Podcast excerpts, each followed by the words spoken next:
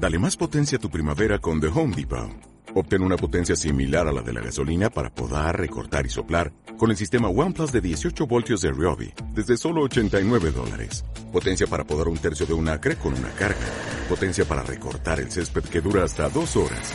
Y fuerza de soplado de 110 millas por hora. Todo con una batería intercambiable. Llévate el sistema inalámbrico OnePlus de 18 voltios de Ryobi. Solo en The Home Depot. Haces más. Logras más. Porque la iglesia comunica para evangelizar. Noticias en red. Noticias en red. Un servicio informativo de la Conferencia Episcopal de Colombia. Padres del secretariado y demás colaboradores del SPEC, el trabajo que me han pedido está en el cuaderno que nos ha entregado, documento número 8, a partir de la página 47. No todo el contenido que está allí lo vamos a leer, naturalmente, pero sirve de guía para esta exposición. De la misma manera, habrá un momento en que vamos a pasar páginas en la verificación de la cantidad de movimientos apostólicos que tenemos en Colombia. Ahí está el contenido de, lo que son cada uno de esos movimientos, pero haremos el ejercicio de pasar página por página, vamos viéndolo para verificar en un golpe de vista la diversidad de movimientos. Y también nos vamos a apoyar en algún momento en algunos textos que me parece que se deben destacar para seguirlos también a la vista acá en la pantalla. Aquí tenemos pues el, los puntos que voy a tratar en esta exposición. Planteamiento del tema y del problema. En la acción pastoral de la Iglesia, cómo se integran e influyen en su vida, misión y tarea de renovación los movimientos y asociaciones eclesiales, habida cuenta de la dinámica propia de los procesos pastorales en estos tiempos de nueva evangelización, cómo conocerlos en sus propios carismas y propuestas evangelizadoras y apostólicas, también en sus límites, en el momento del llamado misionero desde las periferias, como tanto insiste el Papa Francisco. En su carta encíclica Redentoris Missio, el beato Juan Pablo II se expresaba así: Dentro de la Iglesia se presentan varios tipos de servicios, funciones, ministerios y formas de animación de la vida cristiana. Recuerdo como novedad surgida recientemente en no pocas iglesias el gran desarrollo de los movimientos eclesiales, dotados de dinamismo misionero, cuando se integran con humildad en la vida de las iglesias locales y son acogidos cordialmente por obispos y sacerdotes en las estructuras diocesanas y parroquiales, los movimientos representan un verdadero don de Dios para la nueva evangelización y para la actividad misionera propiamente dicha y continúa recomendándolos especialmente. El entonces cardenal Joseph Ratzinger, prefecto de la Congregación de la Doctrina de la Fe, comentando este texto del Papa Juan Pablo en su trabajo Los movimientos eclesiales y su colocación teológica, daba su impresión al conocer algunos de los movimientos que habían nacido con ocasión o después del concilio, frente a los comentarios entonces del teólogo Karl Rahner sobre el invierno de la Iglesia. No obstante, haberse producido una primavera con ocasión del magno acontecimiento conciliar. Pero después de tantos debates y tanto esfuerzo puesto en la búsqueda de nuevas estructuras, ¿no estaba la iglesia de hecho extenuada y desanimada? comenta el prefecto, y continúa sin, sin embargo. De pronto sucedió algo que nadie había planeado. El Espíritu Santo, por así decirlo, nuevamente hizo oír su voz. La fe fue reavivada, especialmente en los jóvenes, quienes la aceptaron sin peros, sin subterfugios ni reservas, y la experimentaron en su totalidad como un don precioso y dador de vida. Ciertamente muchos sintieron que esto interfería con sus debates, continúa el cardenal. Veía en efecto realmente en la identidad y propuesta de los nuevos movimientos la oportunidad de reavivar a la Iglesia. Sin embargo, las primeras dificultades de adaptación con las mismas estructuras eclesiales aparecen, comenta el cardenal Ratzinger. Pero había y hay dificultades mucho más serias, porque aquellos movimientos padecieron su cuota de enfermedades infantiles. Se podía sentir en ellos la fuerza del Espíritu, pero el Espíritu obra a través de personas humanas y no las libra simplemente de sus debilidades. Había tendencias al exclusivismo y a visiones unilaterales, de donde provino la dificultad para integrarse en la vida de las iglesias locales. Desde el propio empuje juvenil tenían la convicción de que la iglesia local debería elevarse, por así decirlo, al nivel de ellos, adaptarse a su modalidad y no viceversa, que no les correspondía a ellos dejarse incrustar en una estructura a veces un tanto pasada de moda. Aparecieron las fricciones de las cuales fueron responsables ambas partes en modos diversos. Se hizo necesario reflexionar sobre cómo podían relacionarse correctamente las dos realidades. Por un lado, el reavivamiento espiritual condicionado por las situaciones nuevas y por el otro, la estructura permanente de la vida eclesial, es decir, la parroquia y la diócesis. Por lo tanto, no podemos ignorar la pregunta fundamental que plantean estos movimientos, es decir, cómo se puede identificar correctamente su colocación teológica en la continuidad de la estructura institucional de la Iglesia, concluye el ahora venerado Papa emérito. En las actuales circunstancias de la Iglesia podemos ver la presencia de los movimientos, no ciertamente como un tema de discusión teológica. La, realidad supera a la idea, como nos recordaba ahora el señor Nuncio, una frase del Santo Padre, sino como una realidad que está presente en la cotidianidad de nuestras iglesias particulares y parroquias. Los encontramos con su diversidad de expresiones, modos de presentar el mensaje, sistemas formativos y de iniciación de sus miembros, metodologías distintas, búsquedas jurídicas de reconocimiento civil o eclesiástico, signos, lemas, identidades, actitudes o proselitistas o misioneras según el caso, diversidad de carismas y de fundadores, generalmente laicos, etc. Quiere esto decir que en la superficie de la realidad eclesial y social, lo que aparece de ellos, o sea, la fenomenología, constituye un motivo de discernimiento para acompañarlos adecuadamente en su realidad social y eclesial.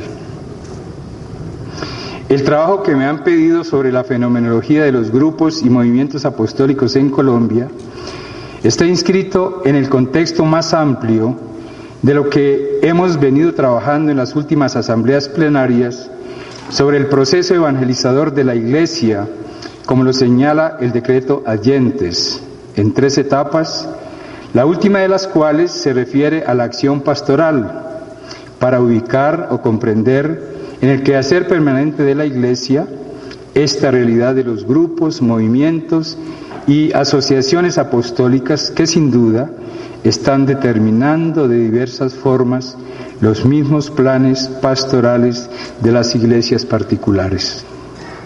Debo advertir que siendo un tema de sumo interés, específicamente no he encontrado estudios pertinentes, ni la bibliografía esperada como para abordarlo ampliamente.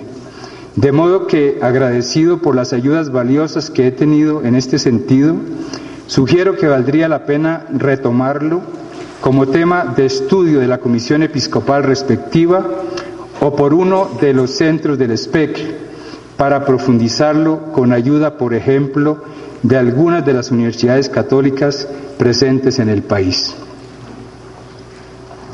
Con la limitación advertida, con mucho gusto les quiero presentar lo que a nivel de consulta y sobre todo de observación de la realidad, especialmente en mi diócesis, puedo comunicarles en esta ocasión. Quiero decirles que en Bucaramanga hay alrededor de 33 movimientos apostólicos vigentes, pues. Para ello, planteado el tema, me ocuparé en primer lugar del contexto sociocultural general, seguidamente el contexto eclesial con referencia, como es natural ahora, al documento de Aparecida, para luego entrar en la reflexión sobre la diversidad de movimientos, grupos y asociaciones eclesiales, sus características comunes, tratando de agruparlos por su naturaleza o afinidades, para concluir con algunas consideraciones, sin hacer juicios de valor sobre ninguno de ellos, para invitar al discernimiento pastoral, con alusión a originarias intuiciones del concilio, así como al pensamiento y observaciones del Papa Francisco en su reciente magisterio, en este caso aplicado a los movimientos. Contexto sociocultural general. En el telón de fondo que escuchamos en la disertación de Monseñor Oscar eh, esta mañana podemos ubicar también esta parte, sobre todo de las tendencias que él planteaba sobre los fenómenos religiosos en nuestra época, en nuestra cultura. El asociarse de los fieles laicos por razones espirituales y apostólicas nace de diversas fuentes y responde a variadas exigencias. Expresa efectivamente la naturaleza social de la persona y obedece a instancias de una más dilatada e incisiva eficacia operativa. En realidad, la incidencia cultural que es fuente y estímulo, pero también fruto y signo de cualquier transformación del ambiente y de la sociedad, puede realizarse no tanto con la labor de un individuo, cuanto con la de un sujeto social, o sea, de un grupo, de una comunidad, de una asociación, de un movimiento. Esto resulta particularmente cierto en el contexto de una sociedad pluralista y fraccionada, como es la actual en tantas partes del mundo y cuando se está frente a problemas enormemente complejos y difíciles.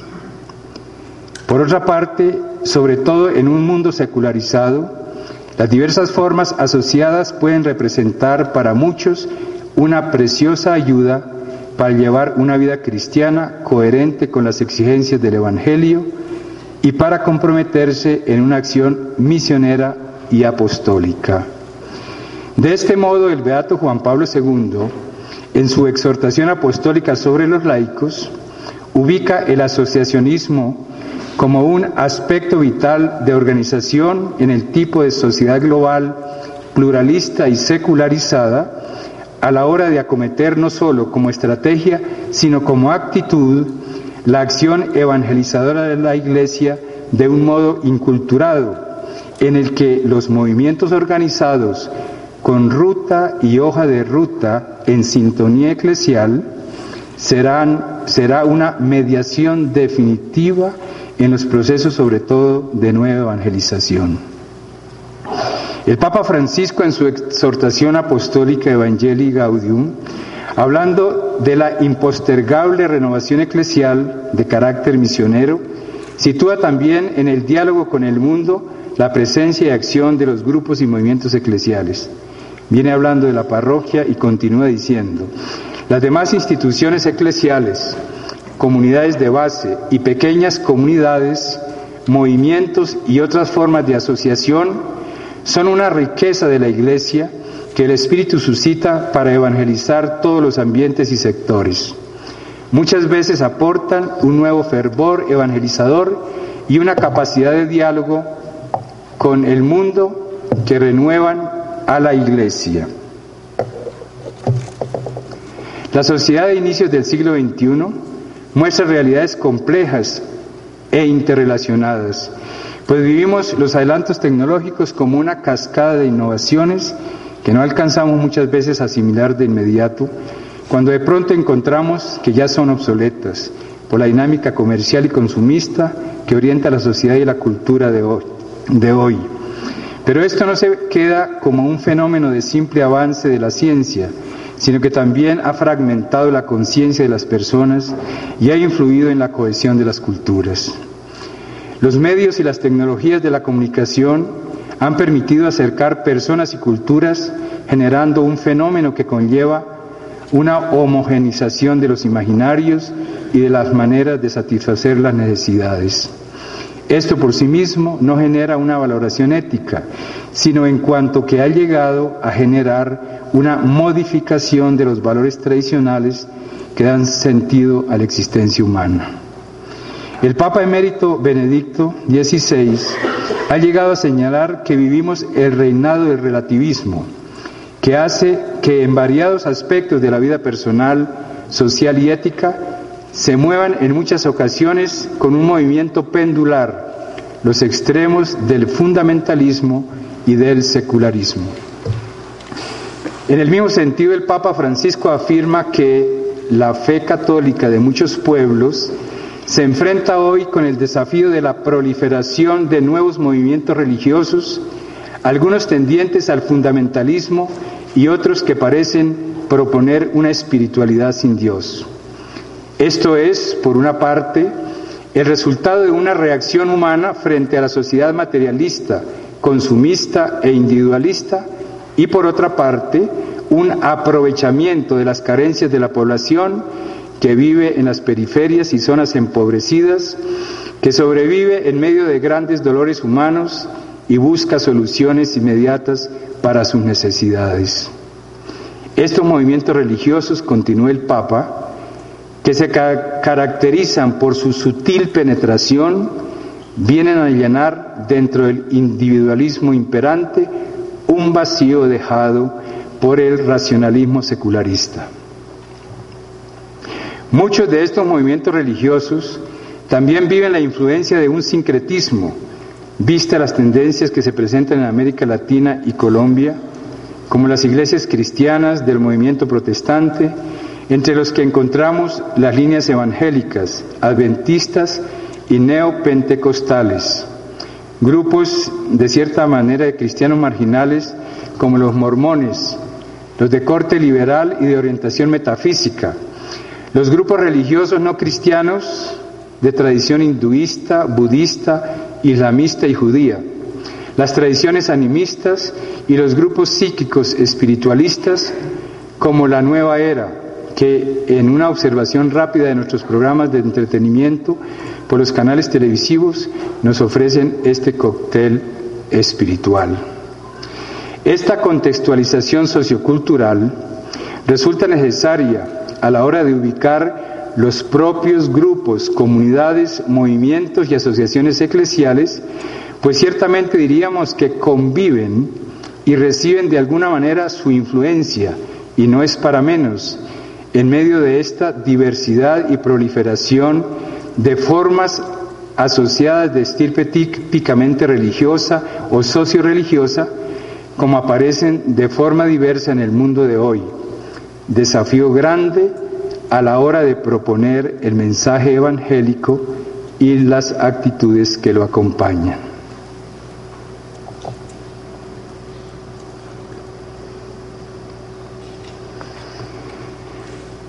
En segundo lugar, un contexto especial a la luz de Aparecida. son unos siete punticos que son fruto de un, un espigar todo el documento para ver dónde estaban ubicados y cómo estaban ubicados los movimientos, grupos, asociaciones eh, en la reflexión de Aparecida. Entonces, los he ubicado en unos punticos que ahora aparecerán a continuación y que aquí están narrados.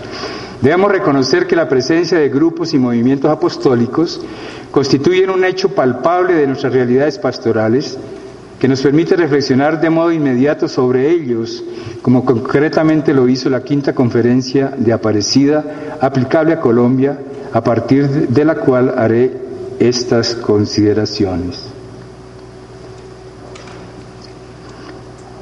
En primer lugar, en relación con la presencia en la acción pastoral aparecida, al reconocer el don de la Iglesia que peregrina en América Latina y el Caribe, destaca la presencia significativa de sus comunidades, sus asociaciones, sus movimientos eclesiales, así como las nuevas comunidades y los múltiples servicios sociales y educativos que difunden su riqueza carismática, educativa y evangelizadora, destacándose aquellos de pastoral familiar de la infancia y juvenil.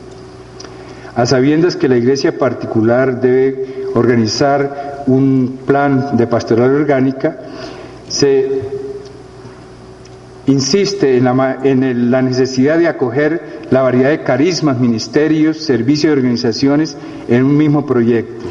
Cada comunidad parroquial, la vida consagrada, el laicado, el sector educativo e indudablemente cada asociación, movimiento o pequeña comunidad en la medida en que se insertan activamente en el proyecto orgánico de pastoral, una urgencia que plantea el documento. Yo digo que hay muchas de estas consideraciones que hace Aparecida, eh, en el fondo plantea un desideratum, un deseo de lo que quisiera verse en relación con toda esta, todos estos grupos, movimientos que están haciendo presencia y protagonismo dentro de las iglesias particulares y que no siempre logramos acoger, integrar y hacer participar en los planes orgánicos de pastoral. En ese sentido hay una advertencia eh, que aparece de manera recurrente, la queja en el sentido de que algunos movimientos eclesiales no siempre se integran adecuadamente en la pastoral parroquial y diocesana, pero a su vez que algunas estructuras eclesiales no son suficientemente abiertas para acogerlos.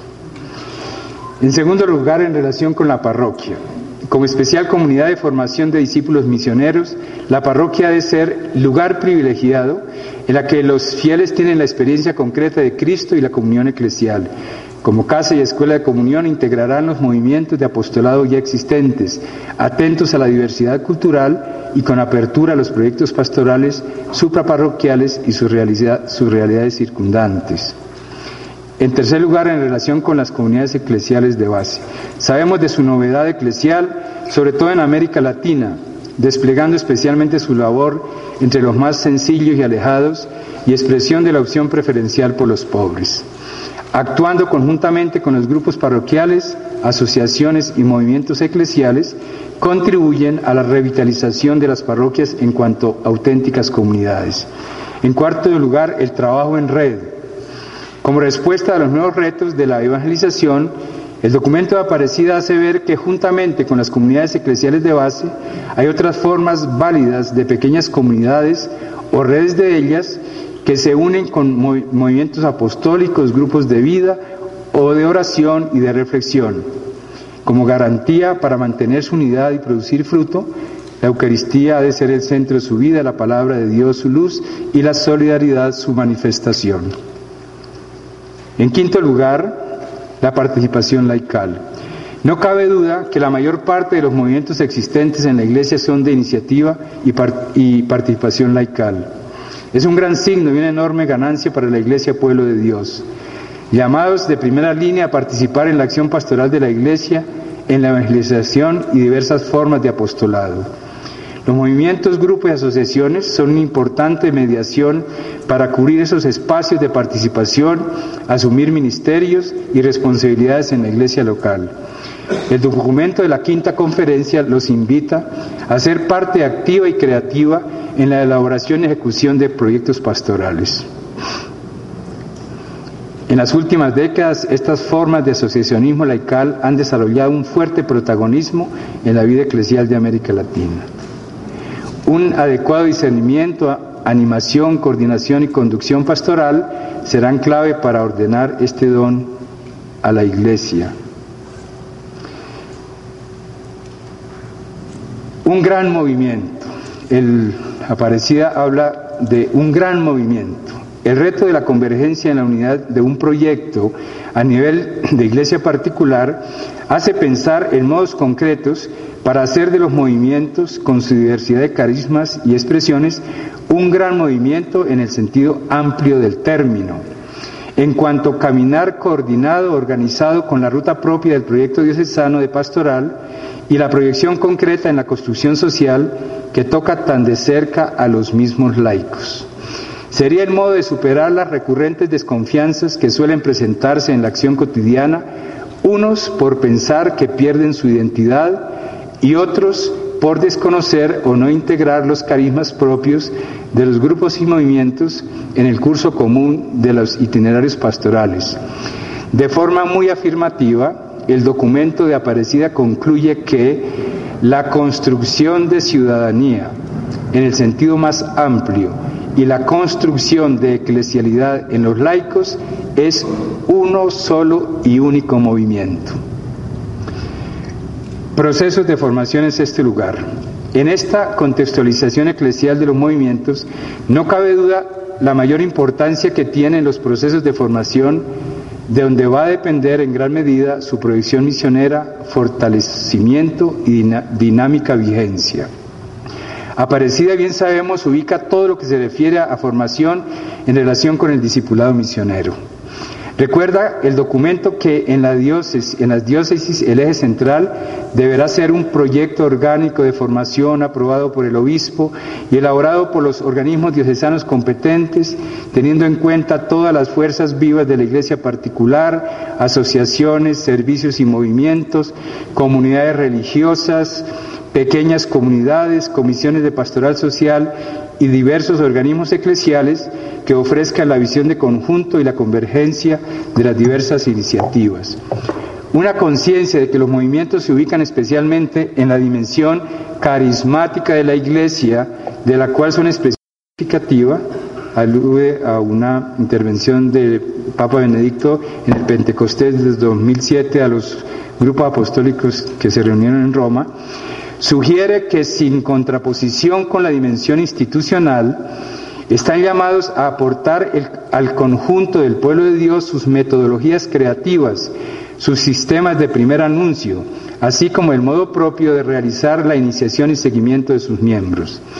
El llamado a una nueva evangelización, bien sabemos, el papel de los movimientos en el acercamiento a las personas alejadas o que están en la periferia de la fe y de la vida, para que puedan tener la experiencia del encuentro vital con Jesucristo y así recuperar su identidad y su participación en la iglesia pueblo de Dios.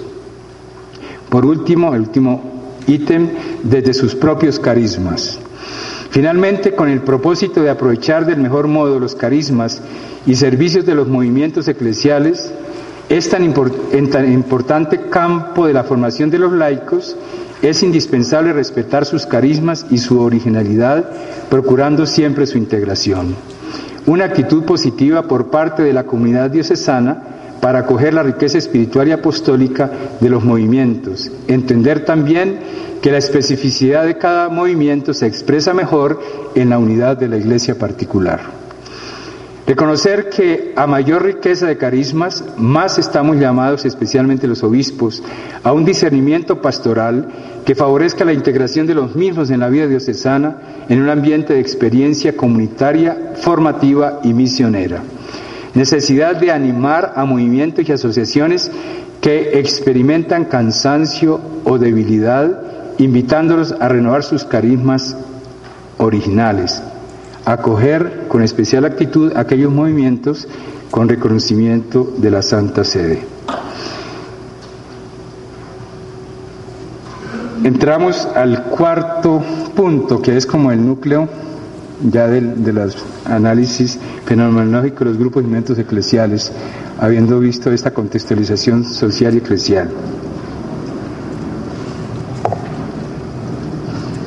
Hemos hecho una ubicación hasta ahora del contexto sociocultural y también eclesial en América Latina del fenómeno propio que representa el asociacionismo en grupos, movimientos apostólicos y nuevas comunidades, con énfasis en la percepción propia que de ella tiene el documento Aparecida.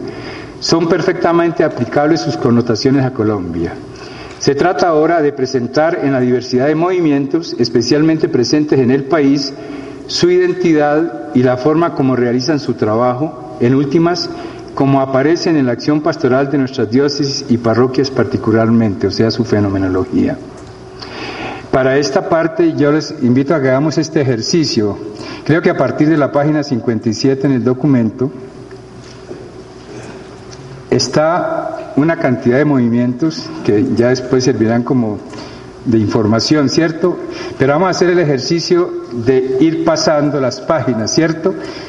Eh, para ver su diversidad, la cantidad, y si leemos tal vez la primera línea de cada uno de ellos, vemos su procedencia. Fundación, el tiempo, quién fundó y de dónde proceden. Es un ejercicio muy rápido que haremos. Eh, si les parece, toman el texto. En la riqueza que el Espíritu Santo regala a la Iglesia encontramos una diversidad de dones, carismas y formas asociativas que desean desde su realidad personal y comunitaria evangelizar, evangelizar las culturas y continuar construyendo el reino de Dios aquí y ahora. Se presentan una diversidad de movimientos y grupos apostólicos que han sido llamados una ola de aire fresco para evangelizar el mundo. Eh, esta mañana, Monseñor Urbina, en uno de los, de los aspectos de su reflexión, dijo una frase que me parece que es muy aplicable a esta parte. Dice que en la cultura de hoy eh, la, la verdad es la identidad, ¿cierto? Lo que es verdad es lo que es identidad. Lo que puede decir yo soy esto, somos esto. Esta parte de los movimientos eh, fue tomado de dos maneras. Una, por la web, porque todos los movimientos tienen su, su página, ¿cierto? Entonces ellos declaran lo que siente que son en la vida de la iglesia, su carisma, en fin, y lo afirman. Pero la otra parte fue una encuesta que, en vistas a este trabajo que, que me pidieron, hicimos en el mes de diciembre con los movimientos apostólicos de Bucaramanga que nos quisieron responder lo que decían de sí mismos, de su misión, la, manera como hacen el apostolado, sus actividades, nos llegaron muchas de estas respuestas y por tanto corresponden a una autodeclaración de cómo ellos se expresan. Me parece que este es un punto importante, yo pensaba esta mañana en esa frase, porque me parece que uno de los aspectos de los conflictos que, pueden haber en, la, en esa relación de la iglesia particular, la parroquia con los movimientos, es porque cada uno quiere afirmar su propia identidad, su verdad, y se trata de hacer ver cómo las identidades que tienen los movimientos que son carismas del espíritu no pueden ser ajenos a coincidir con la identidad de la iglesia para la que fueron dados, ¿cierto? Yo creo que hay un punto importante para reflexionar y para pensar ya en la manera como se armonizan. Entonces, haciendo el ejercicio, vemos movimiento de los focolares, estamos hablando de 1943, Chiara Luick, en el contexto de Europa, Guerra Mundial, Comunión y Liberación, Luigi Lisani, eh, muere en 2005, 1954 empieza, Movimiento de Chenstadt, estamos hablando de 1914, Movimiento Regnum Christi en México, Camino Neocatecumenal, Kiko Arguello y Carmen Hernández Madrid, Renovación Carismática Católica, que ciertamente, y según los estudios que se hacen, son los de, por todo el movimiento pentecostal, es el de mayor avance e incidencia en América Latina, de mayor avance y se declara que por lo menos el 11% de los católicos pertenecen a, estas, a esta corriente actualmente. Legión de María, que corresponde a los movimientos tradicionales, ¿cierto? 1921, Dublín, Frank Duff. Equipos de Nuestra Señora en la pastoral familiar, un trabajo tan importante y especial que realizan Armada Blanca, que está presente en algunas de nuestras diócesis, ahí los hemos encontrado. Heraldos del Evangelio, Asociación Católica de Fieles Laicos de Derecho Pontificio, dirigida como tal por el Beato Juan Pablo II, Roma, 22 de febrero de 2001. Existe actualmente en 70 países de América, Europa, África. Nació en Brasil. Adoración Nocturna, 1906. Pío X. En el 2013 se aprueba como Asociación Internacional de Fieles Derecho Pontificio. Foyers de Charité, Marta Robin, o Robin, 1936, Padre Finet, Comunidad de San, de San Egidio, San Gil, ¿no? La comunidad de San Egidio me parece a mí importante subrayar que cuando se iniciaron, cuando se iniciaron cuando se iniciaron los diálogos del Caguán, los dos enviados por Naciones Unidas nos tomaron a todos los representantes del gobierno y nos llevaron a estar en Roma. Estuvimos buen tiempo estudiando un proceso de paz orientados por la comunidad de San Egidio, especialmente por Andrea Riccardi. El fundador. Yo he, he escrito una evaluación de lo que allá recibimos y de lo que allá se nos sugirió y he podido conocer la comunidad de San Egidio en algún grupito que se fundó en Medellín y otro que se fundó en Cali. Yo creo que valdría la pena como repasar los planteamientos que ellos hicieron. Demasiado importante y es uno de los pocos movimientos, como va a ver más adelante, que tienen una connotación más de incidencia en la promoción humana y en la parte de inserción de los laicos en la sociedad transformación de la sociedad, lo mismo que manejan mucho el ecumenismo. La comunidad de Emmanuel nace en París en 1972, Pierre Goussat.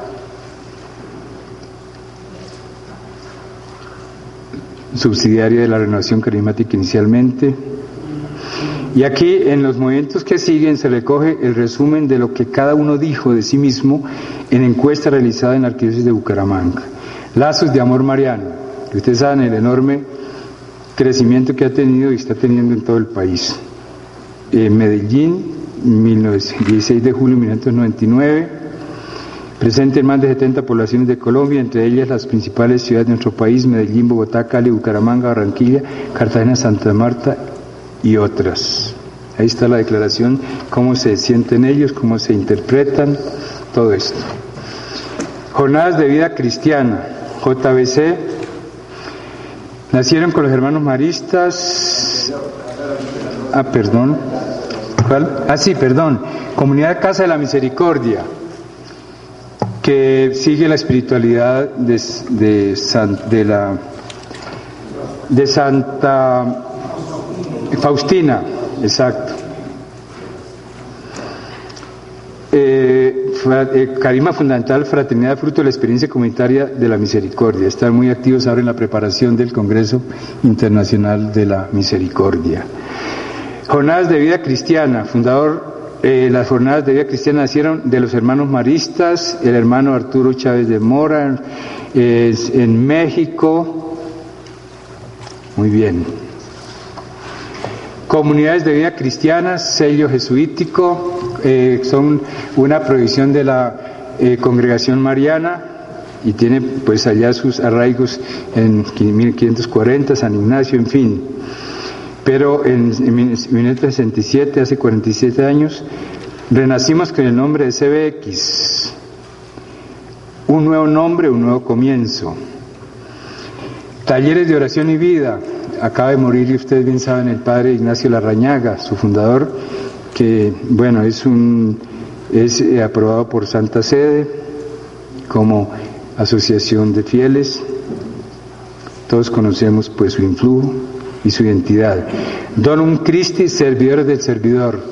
El, nacieron acá en Arquidiócesis de Bogotá. 8 eh, de diciembre de 2003, aprobación eclesiástica de diciembre de 2007, decreto 1339, Arquidiócesis de Bogotá. Cuando me entregaron ese decreto, los acepté oficialmente en Bucaramanga, porque ya llevan 10 años allá trabajando. eh, su trabajo especialmente con los pobres, los indigentes, muy cercanos en ese sentido. Movimiento Familiar Cristiano, ya también lo conocemos.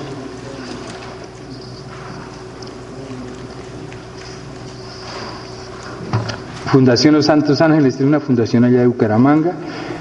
Hay muchas fundaciones o movimientos que son subsidiarios de la renovación carismática, que nacieron de líderes, pudiéramos así, espirituales de la renovación y fundaron sus propios grupos. Emaús, hombres y mujeres, que se está extendiendo mucho en los sectores universitarios. En Cartagena eso está en furor, en Cartagena en este momento. En Bucaramanga llegaron hace un año, tal vez eso. Fundador Mirna Gallagher y el padre David Russell de la parroquia San Luis en Miami, Florida, Estados Unidos, 1978. En el primer retiro lo hicieron en 2005 en Colombia. Están las ciudades donde aparecen en Colombia. Movimiento de retiros parroquiales Juan 23. Es otra avalancha que estando en Colombia está llegando. Eh, fundador Nelson Rivera, Puerto Rico, en Colombia están en Pasto, Popayán, Ipiales, Mocoa, Bichada, Bogotá, Pitalito, Cali, Tumaco, Medellín, Barranquilla y Bucaramanga.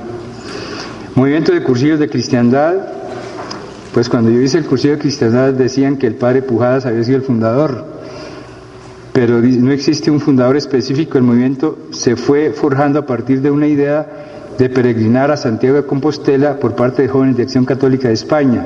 Entre estos grupos salen, sobresalen eh, sacerdotes y laicos, Manuel Aparici, Juan Sebastián Gallá, Juan Herbaz es el que más aparece como, incluso aparece como fundador. Eduardo, bueno, el primer cursillo con las mismas características actuales se dio en el año 1944, exactamente en Palma de Mallorca, Colombia, lo trajo Monseñor Rafael Sarmiento Peralta. Bueno, y finalmente eh, tenemos eh, los movimientos juveniles en Colombia. Yo le pedí al padre Roberto como se hacen eh, encuentros anuales con los movimientos juveniles, ahí tenemos una lista de 28 movimientos juveniles que tenemos en Colombia. Fíjense que gran parte de ellos son de congregaciones religiosas. Entonces está el movimiento claretiano, el filipense, el rentorista, el amigoniano, el salesiano y el jufra de los monfortiano, vicentino y otros, para que veamos la abundancia de movimientos juveniles que hay también en el país.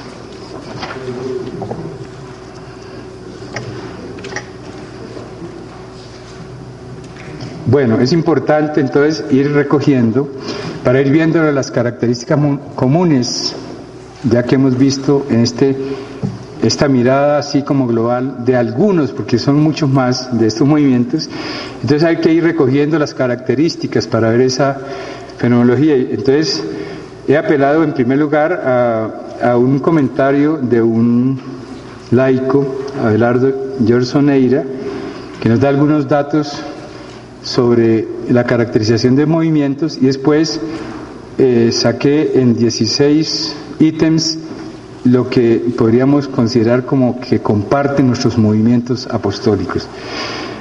Empecemos diciendo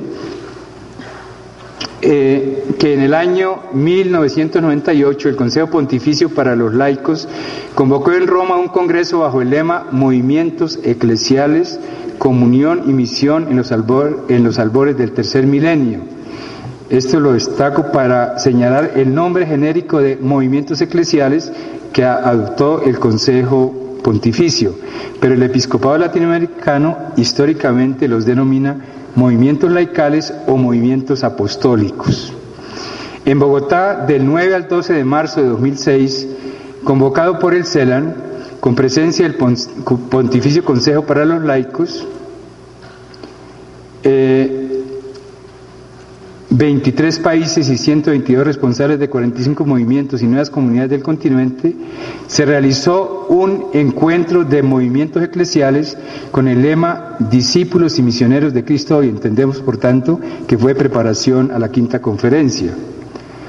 Cito el comentario de un laico, el profesor argentino, sociólogo y doctor en ciencia política, Abelardo Jorge Soneira, sobre dicho encuentro, comillas, el encuentro significó la primera experiencia a nivel continental de reunir los grandes movimientos, pero no produjo definiciones importantes. Una declaración al catolicismo y después fue reproducida esa entrevista que le hicieron a él alrededor del tema en la revista Cultura y Religión. Siguiendo el mismo analista, Abelardo Jorge Soneira, propone una caracterización que considero interesante sobre rasgos típicos que nos permiten también interpretar mucho de lo que ocurre en nuestros movimientos y asociaciones apostólicas en Colombia. Tenemos allá la primera.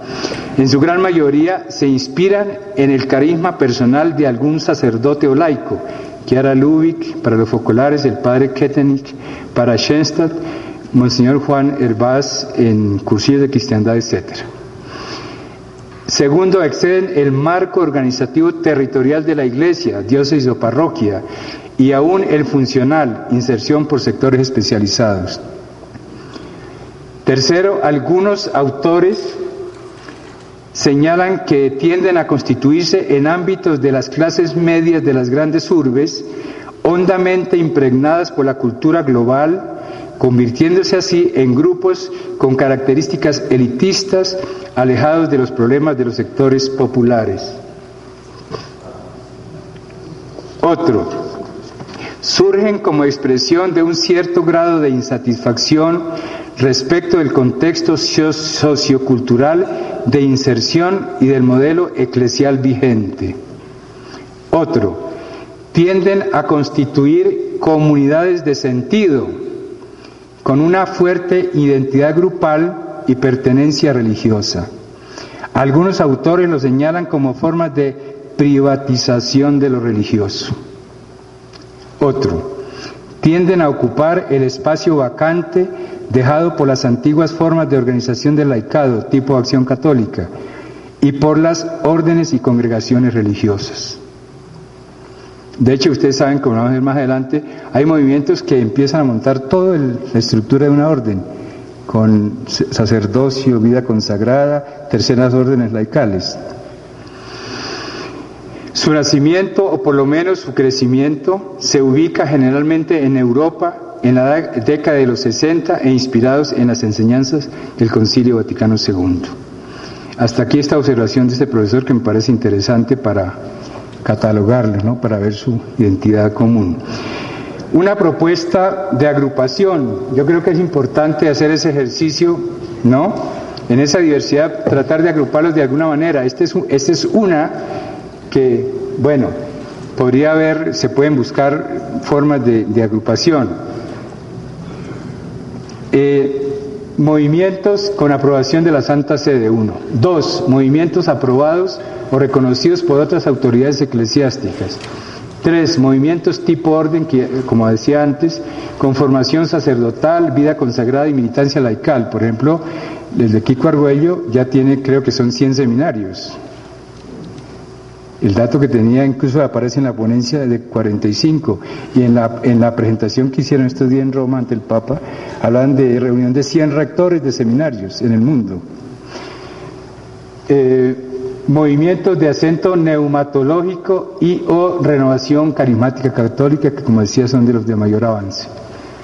Movimientos marianos, movimientos de acento bíblico, movimientos juveniles, Movimientos de acento social y promoción humana que son los más escasos y es algo para reflexionar.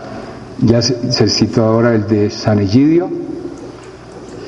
movimientos de interés ecuménico, también de San Egidio, los foculares, movimientos de inspiración en revelaciones privadas, que empiezan a abundar mucho, movimientos internacionales, movimientos nacionales, movimientos locales, y se podría decir una clasificación, movimientos tradicionales y nuevos movimientos también.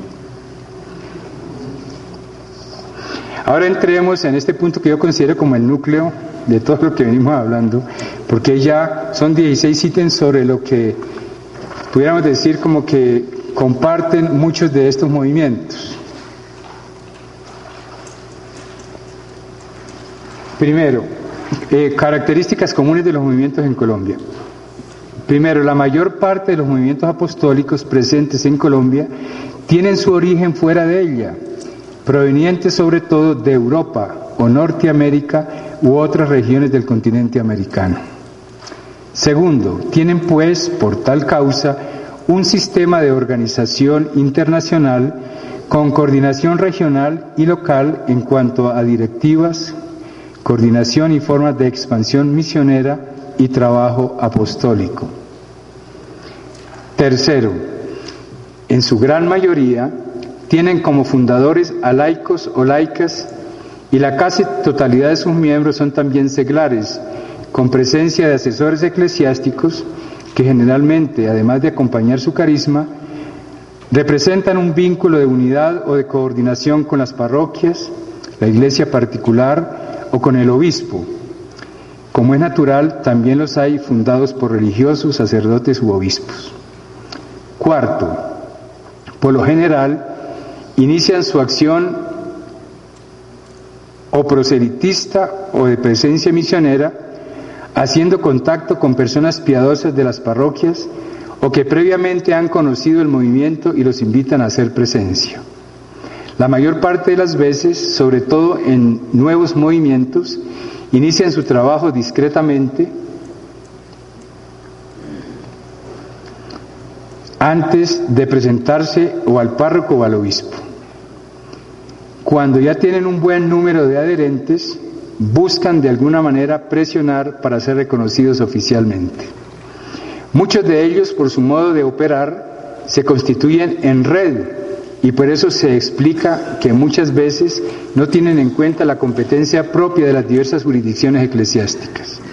Pero algunos tienen como criterio que hacen presencia solamente cuando el obispo lo autorice.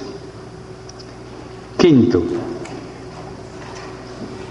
los movimientos de carácter pontificio y otros con reconocimiento tanto canónico como en el apostolado eclesial buscan naturalmente de ordinario presentarse y solicitar la acogida en la respectiva jurisdicción. Sexto, todos tienen enorme celo por su propio carisma fundacional que suscita a veces la emulación y competencia sobre todo cuando siendo afines en valores y metodologías comunes, hacen presencia en un mismo territorio o ambiente. Séptimo, poseen formas típicas de primer anuncio que atrae y en términos coloquiales pudiéramos decir son el gancho para acercar a los futuros miembros. Es muy positivo, es muy positivo pensar que en la mayor parte de ellos es claro el eje cristocéntrico de este anuncio de connotación carismática. Algunos tienen un énfasis más mariano para remitir a Cristo. En algunas ocasiones, que hoy por hoy son más recurrentes, el anuncio hace referencia a revelaciones privadas. Octavo, prácticamente todos tienen metodologías propias de iniciación, acompañamiento y crecimiento espiritual y apostólico de los miembros, lo cual también es muy positivo, excepto si se cierran a los procesos propios de las comunidades locales. Noveno, sobre todo en los nuevos movimientos, su acción misionera tiene mayor acogida entre los alejados o que se han enfriado en su vida de fe o incluso se han escandalizado pues una característica propia de estos movimientos es hacer énfasis en la conversión o cambio de vida para el seguimiento del Señor.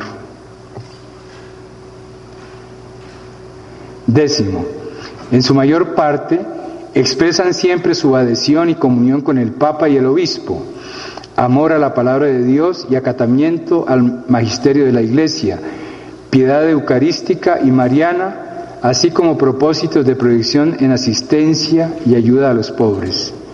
Otros interpretan más su acción con un peculiar sentido de autonomía apostólica. Undécimo, su financiación y sostenimiento logístico y material lo buscan por lo general a través de las donaciones voluntarias de sus miembros y de las actividades propias como encuentros masivos, conciertos espirituales, esto último sobre todo en los nuevos movimientos internacionales que privilegian metodologías de sanación combinadas con música y predicación. En esta última característica coinciden mucho con la forma propia de operar otros grupos cristianos de carácter específicamente carismático y pentecostal, que según los estudios de religiosidad de América Latina son los de mayor avance en el continente, como ya lo he repetido. 12. En relación con su estatus jurídico, hay diversas combinaciones para su acreditación ante la Iglesia y ante la sociedad civil. Algunos, al recibir la personería canónica, entienden el doble efecto que tiene también vía concordato ante las autoridades civiles. Otros, diría yo, y son la mayoría de los nuevos movimientos, obtienen inicialmente la personería civil para realizar toda su gestión administrativa y financiera, para firmar convenios incluso con el Estado, y luego piden la personería canónica. Esto último es un poco contradictorio en términos jurídicos en Colombia. Algunos permanecen con la personería civil, pero manifestando su adhesión eclesial en la acción apostólica. Como una característica de algunos, aparecen como una ONG. De todas formas, cuentan casi todos con estatutos propios o por lo menos con unas normas y reglas comunes que deben ser aceptadas por los militantes. 13. Casi todos procuran tener una propia sede para acoger a sus miembros, desarrollar sus reuniones, atender servicios y asegurar espacios como salones, oratorios y sitios adecuados para la formación y para la vida litúrgica. 14. Cuando, bueno, uno no tiene a los dos al tiempo, cuando en la organización pastoral de la diócesis hay formas propias o estructuras de coordinación de los diversos movimientos, grupos y asociaciones apostólicas, poco a poco se van integrando y aportando lo propio de sus carismas al conjunto de la iglesia particular. Allí hay más conocimiento mutuo y en muchas se superan posibles rivalidades. En este camino a veces hay notorias excepciones por parte de algunos movimientos. 15. Es muy común ahora encontrar en el desarrollo del itinerario de vida de muchos de estos movimientos que van asumiendo procesos propios de formación sacerdotal, formas de vida consagrada y una especie de terceras órdenes para los laicos. 16. En general, podemos decir que la, mayoría, que la mayor parte de los movimientos existentes en Colombia, por su naturaleza y orientación, hacen más énfasis en evangelización y menos en promoción humana. Esa es como la, síntesis de lo que pudiéramos ver en, con los movimientos. Ahora un último punto, ya deben estar ustedes muy fatigados, pero les pido este último punto que es ya unas consideraciones pastorales eh, desde la perspectiva del concilio del Papa Francisco.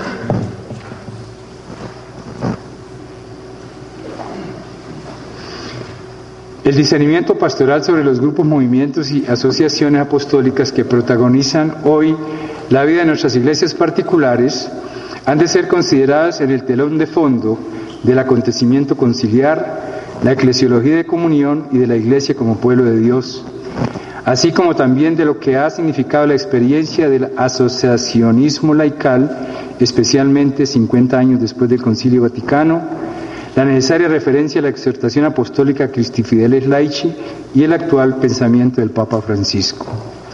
En primer lugar, en la Constitución sobre la Iglesia reconoce, la Constitución sobre la Iglesia reconoce que lo que ha dicho sobre el pueblo de Dios se dirige por igual a los laicos religiosos y clérigos. Sin embargo, a los laicos hombres y mujeres, en razón de su particular condición y misión, les corresponden tareas propias reconocidas por los pastores, quienes hemos de apreciar los servicios y carismas que aportan a la obra común. Recuerda también que a los laicos pertenece, por propia ocasión, buscar el reino de Dios y tratar los asuntos temporales ordenándolos según Dios. En segundo lugar, por otra parte, el decreto sobre el apostolado de los laicos resalta el valor del individual, pero destaca sobre todo el apostolado asociado y organizado.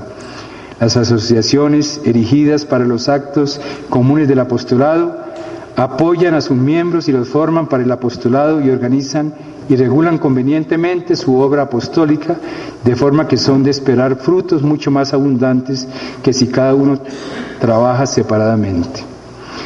En la exhortación apostólica Christi Fidelis Laici, en su discernimiento se ocupa en señalar algunos criterios de eclesialidad para el reconocimiento de las asociaciones laicales que han de leerse en la perspectiva de la comunión y misión de la Iglesia. Son ellas, están enumeradas. La primera, el primado de la ocasión en la santidad, segunda, la confesión de la propia fe católica, la tercera, el testimonio de, de comunión con el Papa y el Obispo, cuarto, la conformidad y participación en el fin apostólico de la Iglesia y quinto, el compromiso de presencia en la sociedad humana y la solidaridad.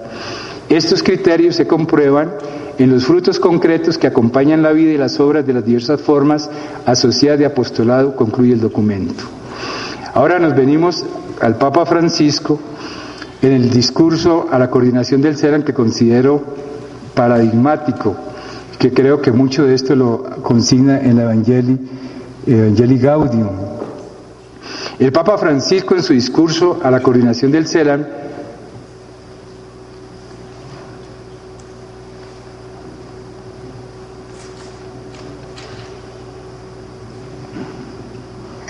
en Río de Janeiro 2013 y últimamente en su exhortación apostólica Evangelii Gaudium han expresado criterios, ha expresado criterios muy importantes que a mi juicio es necesario examinar a la hora de acompañar los propósitos de grupos y movimientos apostólicos que resumo. Uno, el acento en la dimensión misionera, misión paradigmática, que implica poner en clave misionera la actividad habitual de las iglesias particulares y en ellas de sus grupos, movimientos y estructuras.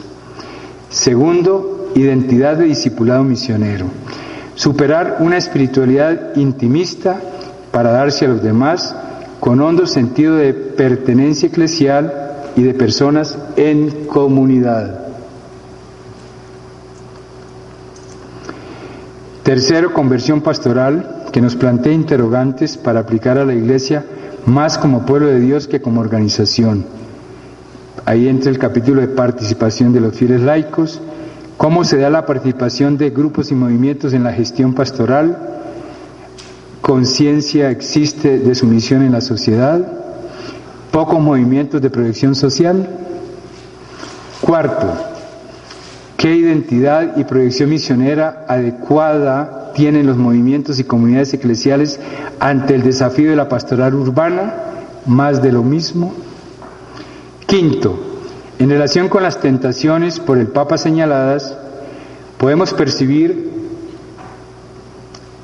enfoques ideológicos en grupos y movimientos apostólicos, reduccionismo socializante, procesos autorreferenciales de conocimiento y no de encuentro con Jesucristo, tentación gnóstica, presente según el Papa en grupos de élite, con una propuesta de espiritualidad superior bastante desencarnada, ilustrada, o la propuesta pelagiana con forma de restauracionismo del pasado o funcionalista con preocupación más en la hoja de ruta que en la ruta misma, o clericalista de doble vía? Sexto, el Papa señala además unas pautas eclesiológicas, según las cuales el hoy de la salvación es lo más importante. Mueve a nuestros movimientos la proyección utópica hacia el futuro o restauracionista hacia el pasado. Los movimientos se convierten en ONGs.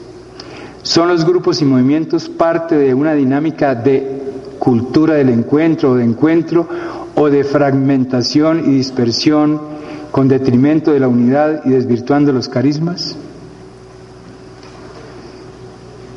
Y mirando, pasando de Río a Evangelii Gaudium, en esta eh, reciente exhortación apostólica, sin duda el capítulo sobre las tentaciones de los agentes pastorales, nos entregan una revisión de fondo que también podemos examinar a la hora de acompañar de cerca a los grupos y movimientos apostólicos en relación con el espíritu misionero. ¿No se confunde a veces con proselitismo? ¿No descubrimos fenómenos de cansancio pesado en algunos movimientos especialmente tradicionales?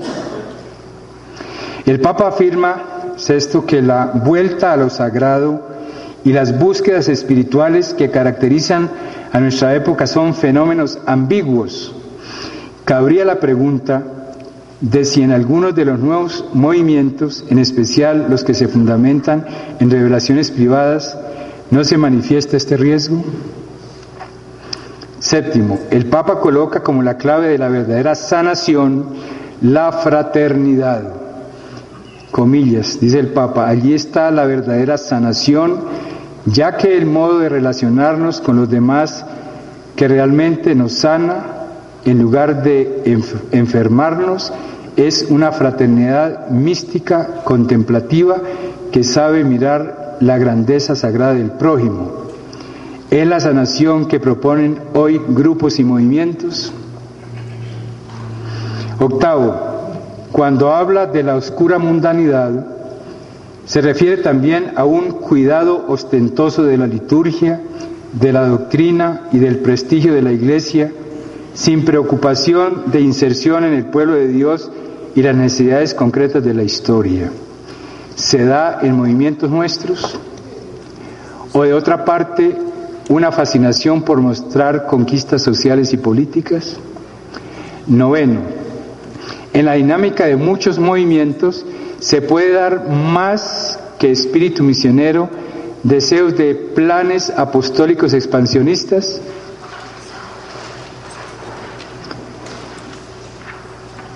Y por último, se presentan rivalidades y envidias entre grupos y movimientos, o hay conciencia de que estamos en la misma barca y vamos hacia el mismo puerto. Sin embargo, el Santo Padre confirma que los laicos son simplemente la inmensa mayoría del pueblo de Dios. A su servicio está la minoría de los ministros ordenados.